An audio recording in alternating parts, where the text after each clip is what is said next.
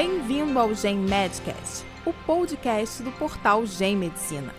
O objetivo do Gen Medcast é difundir informações e experiências que auxiliem na prática da medicina, com entrevistas, análise de artigos científicos, discussão de casos clínicos e highlights de congressos. Olá, ouvintes do podcast do Grupo Gen. É, meu nome é Ernesto Goulart, sou doutor em genética pela Universidade de São Paulo e pós-doutorando no Centro de Estudos do Genoma Humano e Células Tronco.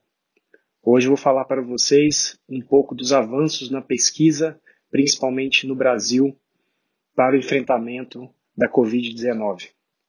Acredito que todos vocês estão cientes da gravidade do quadro que nós nos encontramos nesse momento, uma epidemia com transmissão local já significativa no Brasil, no território brasileiro, em diversos estados, tendo três grandes centros de disseminação a cidade de São Paulo, Grande São Paulo, Rio de Janeiro e Distrito Federal.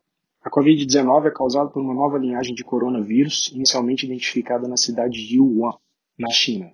Hoje, os desenvolvimentos técnicos científicos estão focados em basicamente três frentes de trabalho: o desenvolvimento de novos ensaios de diagnóstico, vacinas e tratamentos farmacológicos. Na parte de diagnóstico, padrão ouro que vem sendo utilizado é um ensaio de PCR em tempo real para a identificação da sequência de RNA viral. É um ensaio bastante robusto, porém requer bastante tempo de experimentação em laboratório para se obter o resultado final. Além disso, os fornecedores de materiais estão sobrecarregados com altíssima demanda. Dessa forma, diversos pesquisadores uniram esforços para o desenvolvimento de novos testes, de novos ensaios de diagnóstico, seja preditivo ou definitivo, para ser uma alternativa no enfrentamento da Covid-19 e também uma alternativa ao ensaio de PCR em tempo real.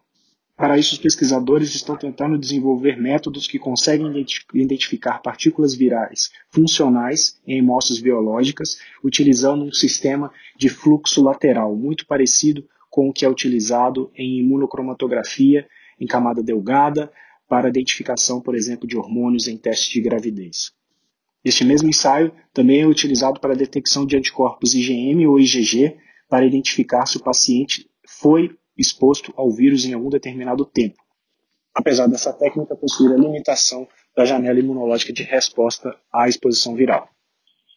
Para o desenvolvimento de tais dispositivos de detecção, estamos utilizando nanopartículas de ouro que serão conjugadas com antígenos virais. Além disso, dispositivos que utilizam a amplificação do material genético de forma isotérmica também estão sendo desenvolvidos. Na frente de desenvolvimento de vacinas, destaca-se o trabalho do professor Jorge Calil, no INCOR, que está utilizando as viral-like particles, que são partículas virais inofensivas que carregam antígenos virais do patógeno alvo para induzir uma resposta imune, que é diferente da vacina americana em teste clínico, que é uma vacina de RNA.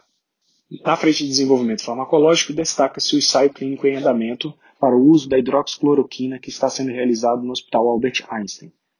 Apesar de bastante incipiente, estudos indicaram potencial ação no controle da infecção viral. Porém, é importante frisar que os resultados são muito preliminares e controversos.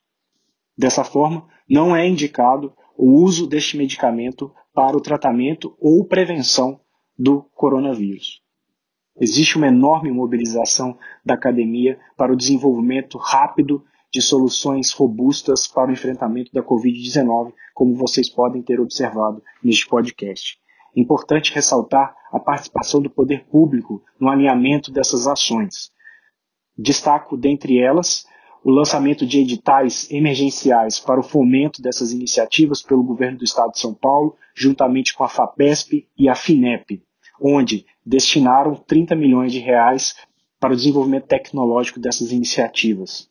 Além disso, juntamente com a Universidade de São Paulo e o governo do estado, foi instituída a Rede Corona, onde uniram-se vários laboratórios da Universidade de São Paulo para auxiliar na execução de PCR em tempo real para diagnóstico dos pacientes já indicados para teste, aumentando assim a possibilidade de teste diária para mais de 2 mil pacientes dia. Destaco também o engajamento de diversas startups na área de biotecnologia que estão unindo esforços para o desenvolvimento de frentes únicas de trabalho. E também health techs que estão desenvolvendo serviços digitais para auxiliar no enfrentamento e na disseminação de informações corretas à população. E por fim, destaco também startups que trabalham com impressão 3D, tanto em São Paulo quanto no Rio de Janeiro, que estão desenvolvendo e produzindo equipamentos de proteção individual para abastecer os hospitais e proteger os nossos enfermeiros e médicos intensivistas e infectologistas que estão trabalhando dia e noite para atender nossa população.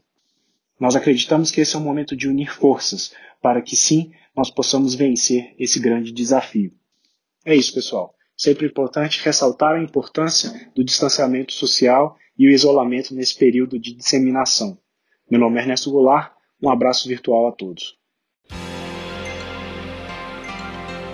Você ouviu o Gen Medcast. Acompanhe nossa página para ficar por dentro das novidades.